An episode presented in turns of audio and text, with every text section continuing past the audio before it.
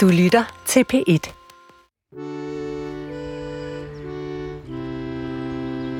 Miki, det handler om at fortælle historien om det gode liv på en ny måde. Ja, det er for mig at se i, i, lige nu en af de største udfordringer i forhold til klimaforandringer. Men det kræver jo en enorm omstilling, fordi fortællinger om det gode liv, de er skabt gennem 100 år, de er dybt indlejret i os. Det er Miki Geris, der taler.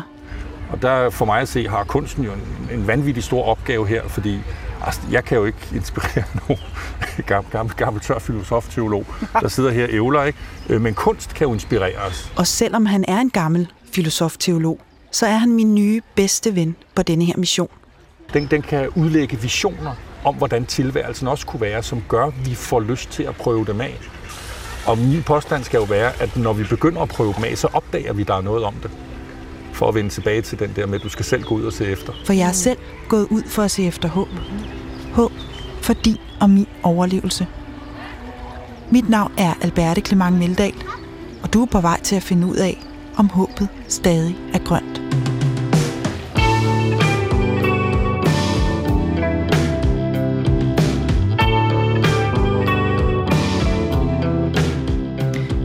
Miki har overbevist mig om, at vi skal starte i kunsten, fordi den kan inspirere os til at finde nye visioner for, hvordan vi kan leve i overensstemmelse med dyrene og resten af den grønne natur.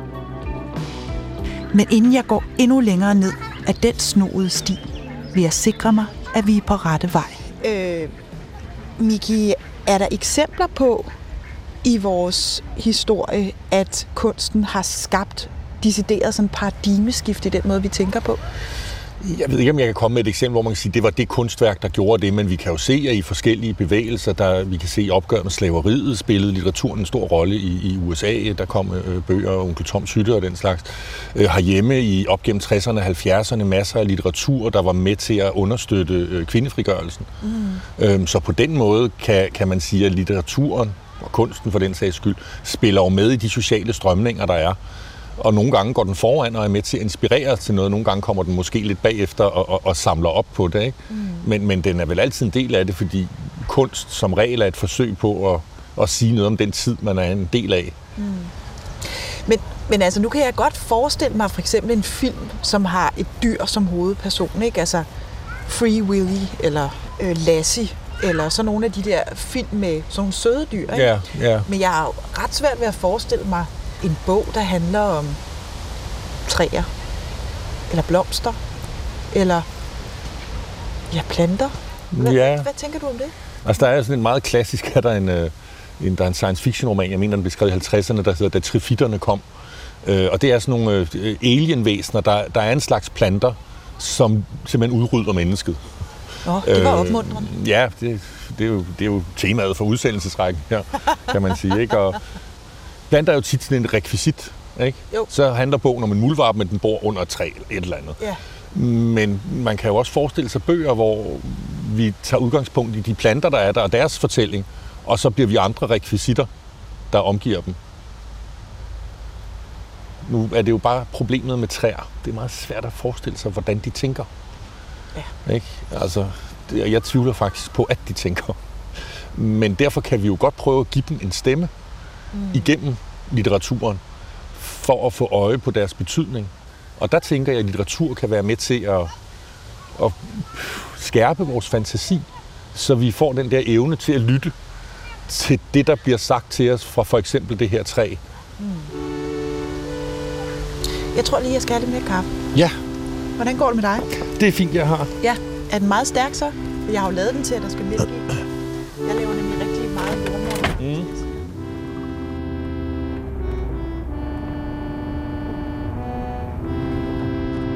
Miki er muligvis det eneste nulevende menneske, som har læst, da trifitterne kom. Men han er jo også bioetiker. Der er i hvert fald ikke mange, der laver film eller skriver bøger, hvor træer og planter er hovedpersoner, som man kan lytte til. Men til mit store held har forfatteren Charlotte Weitze netop skrevet en ny roman færdig, og i den er hovedpersonen en hybrid mellem menneske og plante. Det må være et tegn, tænker jeg. Et tegn på håb. Jeg besøger Charlotte en solrig eftermiddag i hendes have i en landsby det er i Vestjylland. en ude på landet, hvor vi har en have, og jeg har et lille annex ude i haven, hvor jeg kan sidde og arbejde, så jeg sidder nærmest sådan med træerne og blomsterne omkring mig. Her er der både høns og kaniner. Og så er der masser af træer. Vi nænder ikke rigtig at fælde noget. Der er gamle æbletræer. Og Vi sidder i skyggen under æbletræerne, og jeg har fået lov til at læse et uddrag af hendes kommende roman, Rosarium. Og Charlotte, vi er altså her i midten af romanen, hvor den transkønnede botaniker møder sin udkårne i et bur. Jeg læser. Ja. Fra en seng på den anden side af en trammevæg stirrede to gulbrune øjne. Et sæt kinder bulede ud, og fra munden kom en uletuden. Læberne spidsedes igen, og væsenet vislede som en trætop, hoppede hen og greb fat om trammerne med begge hænder. Det var en hund, for der var to små blågrønne bryster med mørklilla vorter. Håret nede ved revnen var lige så krøllet som det på hovedet. Pigen, for menneskelig var hun, var på størrelse med et syvårsbarn. Lov og arme var runde, som om hun fik nok at spise. Jeg gik undrende ned i knæ og lirkede forsigtigt en finger ind gennem trammerne. Hun stak hovedet ned i en spand og drak længe. Jeg spurgte på tysk, hvad hun hed. Huden havde hævede prikker, som lignede pigge. Neglene på hænder og fødder var lange og brune. Ryg, mave, arme og ben havde blodige striber eller hvidlige ar.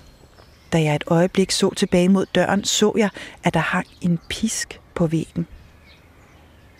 Pigen snodede undersøgende sine fingre og mine, og den dag i dag tænker jeg, at det var en tillidserklæring og et håb om kontakt. Åh, oh, det er meget uhyggeligt. Ja, også meget eventyragtigt, ikke? Fortæl mig lidt om det der mærkelige plantevæsen. Hvem er hun? Øhm, Esther, som... Altså, romanen består af tre dele. Hun, hun, øh, hende hører man mest om i den anden del. Øhm, og Esther, som faktisk har skoven i sig og har grønkorn, vokser op ude i skoven øhm, og har ikke menneskelig kontakt. Det vil sige, Hun er sådan altså, en slags Mowgli. Ja, og så, så er der jo, vi kan jo godt have sådan et romantisk forhold til mennesker, der er vokset op i naturen, ikke har haft menneskelig kontakt, men faktisk så bliver de jo syge i sindet egentlig der. De får ikke øh, omsorg nok. Det er altså ikke nok at have et træ at snakke med. Man skal ligesom have et, et menneskelignende væsen, som kan spejle en, når man er helt lille, for at blive et, et øh, sundt me- menneske. Så mm. Esther er ikke særlig sund. Men med det, der sker, er, at Esther bliver fundet af nogle nonner.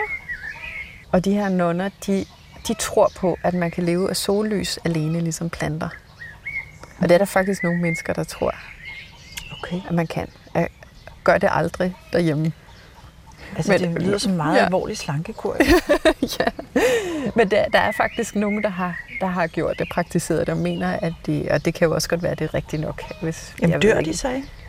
Til Altså, sidst? Altså, hvis de der mad? er en, en bog af en, en, der hedder Rolf Dorset, øh, som har levet 88 dage uden, hvor jeg tror kun han drak vand og noget frugtsaft indimellem, men ligesom overgik til lysnæring.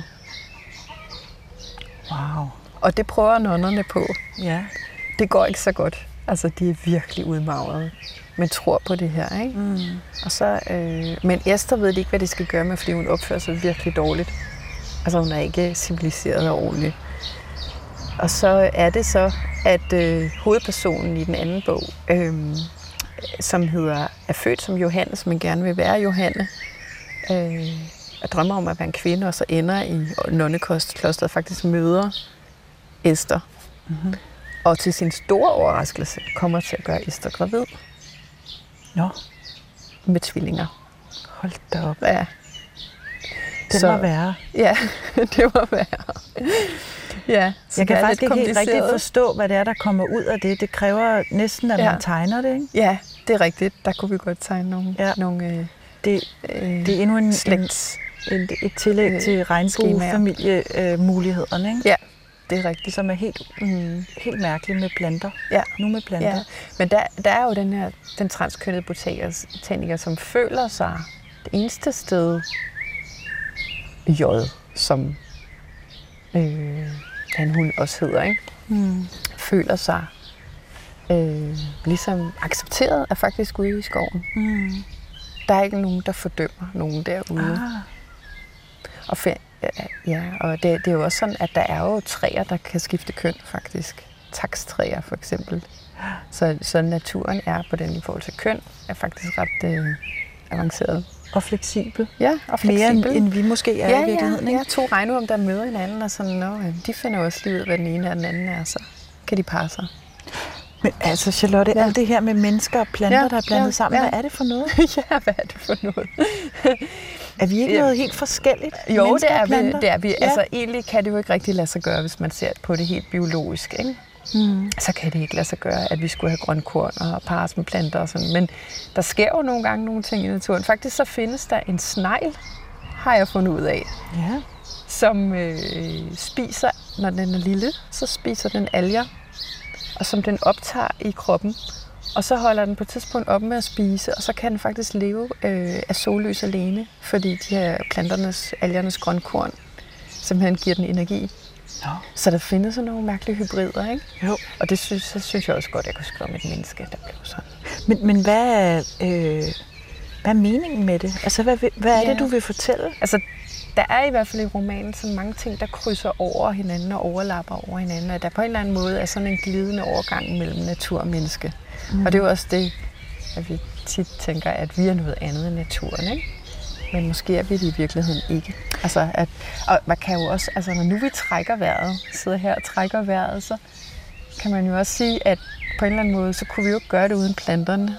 Så man kan jo nærmest se planterne som sådan et ekstra sæt lunger. Altså, så der er en glidende ja. Ja. overgang. Ja, Mm. Oplever du det sådan? Nej, det gør jeg ikke særlig meget. Men når jeg, når jeg tænker over det, så er der det jo. Ikke? Og det er jo det, at vi måske skal til at indse, at der er en glidende overgang, og vi er meget mere forbundet med naturen, end vi egentlig går og tænker. Jeg tror, vi har fjernet os fra den. Altså, Altså- kan man sige, at du faktisk har skrevet den her roman, fordi du ønsker at blive opmærksom på den Ja, overgang? ja, ja. Ja. ja. Øh, ja, altså det slog mig, jeg skrev først en roman om klima og klimaændringer, og det er jo, mm, ja, og så, så ville jeg på en eller anden måde, jeg kunne ikke forlade det med naturen, og så tænkte jeg, hmm, hvad, hvad er der, hvad, hvad, hvor kan, hvordan kan jeg gå videre med det her? Så slog det mig pludselig, at det med, at vi er fuldstændig afhængige af planterne, og at de på mange måder er rimelig ligeglade med os. så måske vil de helst af med os. Sådan. I hvert fald, hvis, hvis man tænker på, hvordan vi behandler dem, så vil de vel helst af med os. Vi ikke? behandler dem ligesom sådan nogle undersøtter, ikke? Øh, og i virkeligheden er det dem, der giver os ilt. Altså, de kunne godt klare sig uden os, men det kan ikke ske omvendt. Og det, den relation har vi måske glemt. Altså, det er jo egentlig også lidt skræmmende at tænke på, at hvis de forsvandt, eller hvis de ændrede sig på en eller anden måde, så de ikke gav den ild, vi havde brug for, så var vi lost. Altså, øh, ja. Så der er jo den her relation, vi ikke tænker særlig meget over. Den er jo også, altså, det, hvis vi spiser planter, og vi spiser dyr, der spiser planter, så, så den, det, det er jo hele tiden, vi er hele tiden afhængige af dem. Og egentlig betragter vi dem som nogle, altså, ja, nærmest lidt som døde ting, selvom vi godt kan se det vokse, ikke? fordi de er så forskellige fra os. Der er faktisk nogen, der siger, at hvis man er god til at have kontakt med planter, så hvis man pludselig skal agtage livet på en anden planet, eller møder en marsmand, så, hvis nu man mødte en marsmand, Ja, så vil man på en eller anden måde have opøvet en, en anden måde. Altså det er jo helt at tænke kommunikation på en helt anden måde. Ikke? Og så er der jo også det, at planter, altså de har jo faktisk alle fem sanser ligesom os. har de det? Bare lidt på en anden måde, ikke? Men, hvordan men det? øh, de kan jo, altså de kan jo se, ja, det er ikke øjne på den måde, men de kan fornemme forskel mellem lys og skygge, det ved vi jo. Vi kan se, hvordan de strækker sig, øh, hvis de er et mørkt rum, hvor der pludselig kommer noget lys ind. Øh, og så kan de jo også smage faktisk, altså de kan kende forskel på syre og base nede i jorden med rødderne. Og de kan også, har man fundet ud af, fornemme rystelser i jorden, så på den måde kan de også høre, ikke? Og hvad er der ellers tilbage? Øh, følesansen. Ja. ja, ja, de reagerer også, hvis de bliver øh, skåret i, ikke? Altså, det er jo ikke, de skriger på den måde, men, men de, Eller de mærker, at der er sket noget, og, og udbedrer skaden, eller gør et eller andet ved det. Så Vi kan i hvert fald ikke høre, de skriger. nej, nej. Og så er der vel også, øh, hvad var det, altså smag, syn Lugt. Lugt, hørelse? Nej, lugt har vi glemt. Nå, Den har vi glemt. ja. Hørelse, det var det med at Det er rysten, ryste, ja. ja. Øh, og hvad sagde du? Lugt. Øh, ja, altså man, man, de kan jo fornemme, øh, der er jo planter for eksempel, hvis de bliver angrebet af insekter, der sender øh, stoffer ud i luften, som naboplanterne kan opfange og ved, at der er noget galt et andet sted, og så kan de forberede sig på insektangrebet. Så det er jo også en form for lugtesans, kan man mm. sige, ikke? Eller en form for receptorer, der modtager noget fra nogle andre. Så det var ikke helt på samme måde, det kan man jo ikke sige, men, men øh, der er et eller andet. De kan mere, end vi tror. Mm, Har du gjort dig tanker om, hvad du ønsker, at folk skal opleve, når de læser romanen? Altså, hvad, hvad skal det sætte i gang i dem? Først og fremmest har jeg en stor begejstring for planterne. Mm. Og jo mere jeg har læst om dem, og jo mere jeg har researchet, så findes der altså planter med de særeste og mest fantastiske egenskaber. Der er jo for eksempel mimosen. Sådan en dyrker jeg ind i min, mit skriveannex der, som, mm. som jo er en af de planter, der kan bevæge sig, så man kan se det. Altså den, hvis man rører ved den, så lukker den sig. Nej, hvor Eller så, så øh, den folder bladene sammen, og så hænger den sådan lidt Nå. med grenen. Og så ser den Altså, bare, kan vi prøve det? Det kan vi godt prøve. Godt Ja. hente en af dem. Og så, øh, Jamen, vi kan gå derind om ja, lidt, det kan vi ikke? godt. Ja. Du må godt det vil jeg gerne. ja, nu er de ikke så store endnu. Men Nej. øh, så snyder den dyrene til at... Og så tænker de, at det er nok en lille, en lille forkryblet plante, der er ved at gå ud. Den gider jeg ikke at spise. Så, det er jo, så der er faktisk, der kan man sige, planten faktisk klogere end dyret. Ligesom med de kødende planter, mm. som også hvad sige, narrer fluerne, hvor man ellers skulle tro, at fluerne var klogere end planterne. Ikke? Mm. Ja. Så, så du har en, en stor kærlighed simpelthen til planter? Ja, ja, det er jo en fascinerende verden, mm. når man først begynder at, Mm. øh, at åbne op for den. Og det, det var egentlig også noget, det jeg gerne ville give videre, fordi mm. jeg har jo skrevet en roman om klima og klimaændringer, og den har jeg været glad for at skrive, men, men der er også et eller andet, hvis man vil noget med det her, så, øh, så selvfølgelig så, så kan den, den foregående roman kan give en reminder om, at det er vigtigt at udlede mindre CO2, men her, det er jo også vigtigt at på en eller anden måde formidle en kærlighed til naturen. Mm. Altså hvis vi først får øjnene op for alt, hvad der er, så, øh, så er vi måske også lidt bedre til at passe på den. Mm.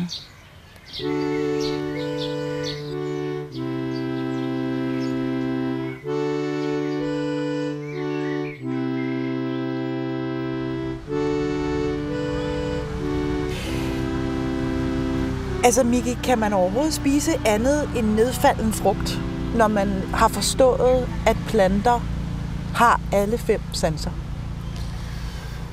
Ja, det mener jeg, fordi et er, at planterne kan reagere på forskellige måder, men spørgsmålet er, om der er en samlende bevidsthed, der oplever det. Så der, er- der, er, en, der er en forskel på, man kan sige, at, at, at man reagerer på et eller andet, og så at man oplever det.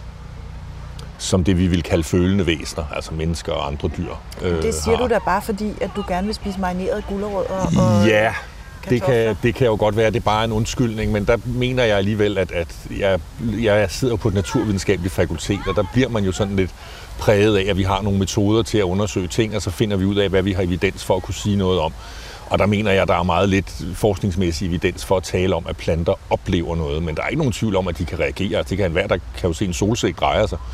Og de potteplanter, jeg har derhjemme, de er nærmest i stand til selv at kravle ud i køkkenvasken og tænde for vandhanen, fordi jeg altid glemmer at vande dem. Men, men hvad gør hendes fortælling om de her mærkelige plantemennesker, øh, Charlotte Weitze, som hun, øh, som hun har som hovedpersoner? Hvad, Ja. hvad gør det ved dig? Jamen, jeg synes jo, det er enormt interessant, øh, fordi det prøver at placere os i naturen, i stedet for at vi hele tiden ligesom er noget andet, der står og kigger ind og bare beskriver. Så, så jeg glæder mig afsindig meget til at læse den bog, fordi jeg, jeg opfatter det som om, at hun prøver at få os placeret i det her. Og det synes jeg, vi har så meget brug for i forhold til de kriser, vi står i, at forstå, at vi er en del af det her. At, at vi står midt i det, vi er ikke ligesom placeret ude på kanten af det og kan kigge ind og så administrere det på, på diverse måder. At vi, vi er meget tættere på det i virkeligheden. Så det bliver, det bliver meget spændende at høre om, og- eller læse bliver det jo.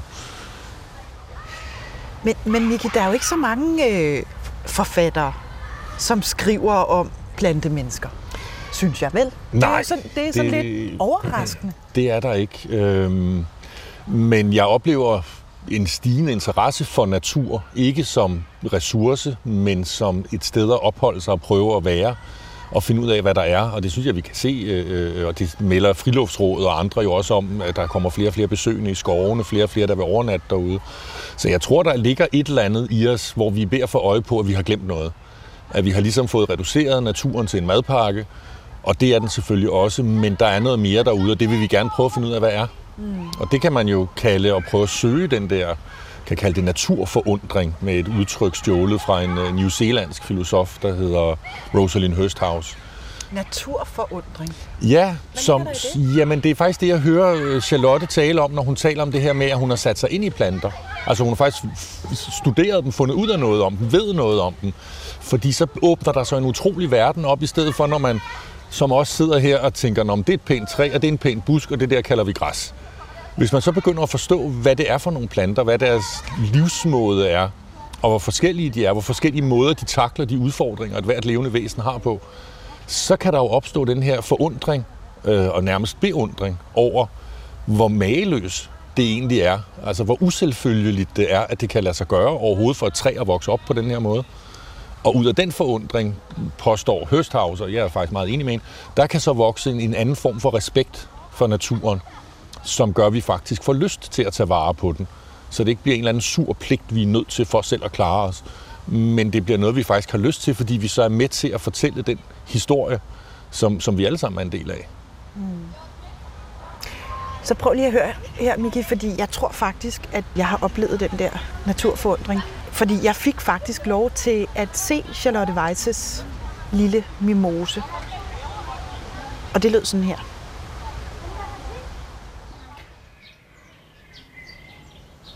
Det er mit arbejdsannex. Mm-hmm. Der er utrolig varmt på den her årstid. Ja. Men øh, ja, her. Ja, det har min mand bygget til mig. Nej. Så jeg ligesom kunne være lidt væk, når familien kommer hjem. Det er jo det. Sådan. Men det er simpelthen mimosen der. Nej. Så hvis du... Den er meget smuk. Altså, den ja. har sådan nogle meget fine, smalle blade. Ligner lidt en palme, mini-palme på nogen måde, ikke? En mini-palme, Den er meget ja. smuk og spinkel. Og så bliver det jo... Det her, de er jo et par centimeter høje, men de bliver jo... De kan nok blive helt som buske, tror jeg. Aha. Men øh, jeg, har, jeg har fået den op sådan i 30 cm højde. Så får den sådan nogle små lilla blomster og nogle... Den har også nogle pigge. Men, men altså fortæl mig lige, altså hvis man rører ved dem, hvad ja. så? Jamen, det kan du lige prøve. Ja. Skal vi så rører du bare forsigtigt. Den gør Den det. bevæger sig? Mm. Nej, det har jeg altså aldrig set. Ja. Altså, og så, så er det jo sjovt, når det... Nej, så prøv at se den. hvor er det vildt. Nu folder den sig sammen. Det gør den faktisk også om aftenen. Men det er jo af andre så, årsager. Så, så hænger bladene ja. lige pludselig ned. Ja. Men det er jo simpelthen, det kan man jo død. se med det blotte øje. Du kan se en bevæge sig, ja. Så det, øh, den spiller død. Hold nu op, hvor er det. Og, og altså, generer det den, tror du? Altså, Altså, nu er det ikke så hvis man gjorde det hele tiden. Det. Ja, det kan godt være. Men der, jeg mener, at det er sådan, at den godt kan, hvis der er gentagende bevægelser, for eksempel hvis nu der falder vanddråber ned på, eller det blæser, så finder den ud af, okay, det her, det er, det er noget, der fortsætter. Jeg kan ikke gå ned med grenen hver gang. Og så, øh, så tænker han, den, så reagerer den så ikke på det. Så det ved den så godt.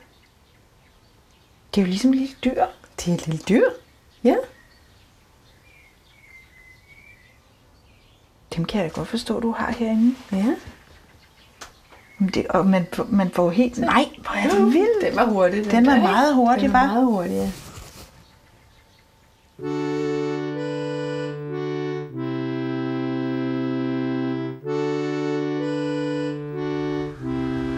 Miki, har du prøvet at røre ved sådan en lille mimose der? Nej, det har jeg ikke. Øh, Det var utrolig dejligt. Ja, ja, men det er en oplevelse, jeg bliver nødt til at opsøge, fordi det, det, lyder, det lyder som om, du nyder det. Den var så sød. Øh, og jeg fik faktisk en, øh, en lille en med hjem, Ja, som jeg nu har stående. Øh, og den bliver jo større øh, på et tidspunkt, ligesom børn også vokser og bliver store. Ikke? Så Ja. jeg ser meget frem til, at vi skal have et langt liv sammen. ja, Selvom Charlotte siger, at de godt kan være lidt svære at passe, men det er børn jo også. ja. Det er ingen, der har sagt, det skal være nemt i hvert fald. Nej. Men, men Miki, øh, denne her naturforundring, ikke? Altså, hvordan i alverden skal det blive konkret i mit dødkedelige gennemsnitsliv øh, med kontorarbejde og øh, børn i børneinstitution og rækkehus? Og, altså, hvordan skal jeg... Øh... Altså, hvis du har et dødkedeligt gennemsnitligt liv, så må du bare stramme op. Det bliver jeg nødt til at sige. Fordi du har en fuldstændig mageløs tilværelse, og du lever i et land, der giver dig uendelige muligheder for at udfolde hele dit potentiale som menneske så så må du finde ud af at leve på en anden måde, fordi der er masser af muligheder. Du skal faktisk ikke meget længere end bare sidde her, for at få lov til at prøve at sidde inde i et træ nærmest, som vi gør her, og bare kunne sidde og høre, hvordan vinden får bladene til at... Ja, de klitrer nærmest, ikke? Så der er jo natur alle steder. Jeg tager ved på, i dit rækkehus, der er en lille have. Der kan du lægge dig ud og høre græsset gro. Så, så jeg, tror, jeg tror, man skal passe på med ikke ligesom at sige, at det er sådan et eller andet idyllisk, drømmerisk noget, som nogle få udsvævende øh, mennesker kan, kan opnå. Og jeg er nødt til at rende rundt i mit hamsterhjul her og hente børn og sådan noget. Så må man skulle indrette sit liv anderledes. Kender du øhm, nogen, der har gjort det? Altså, jeg vil gerne tale med sådan nogen. Hvor skal jeg Så tror jeg, jeg vil besøge øh, to ret fantastiske mennesker, jeg kender, der hedder Lone Landmand og Søren Sørøver. Det er i hvert fald deres kunstnernavne. De har en gård, øh, hvor de er stort set selvforsynende. De har nogle dyr, som jeg vil påstå har så gode liv, som landbrugsdyr nogle gange kan have. Øhm, og de er for mig at se nogen, der har formået at finde den der måde at få placeret sig selv midt i naturen på og leve der. Samtidig med, at de er realistiske nok til at vide, at de skal have noget at spise og ikke kan, kan leve af nedfaldsfrugt, som du sagde før. Og så har de en ret fantastisk tilgang til, til tilværelsen, som jeg rigtig godt kan lide, som handler om, at det skal ikke være nemt det her, det skal ikke være bekvemt. Det skal tværtimod være noget, der fylder mig med mening.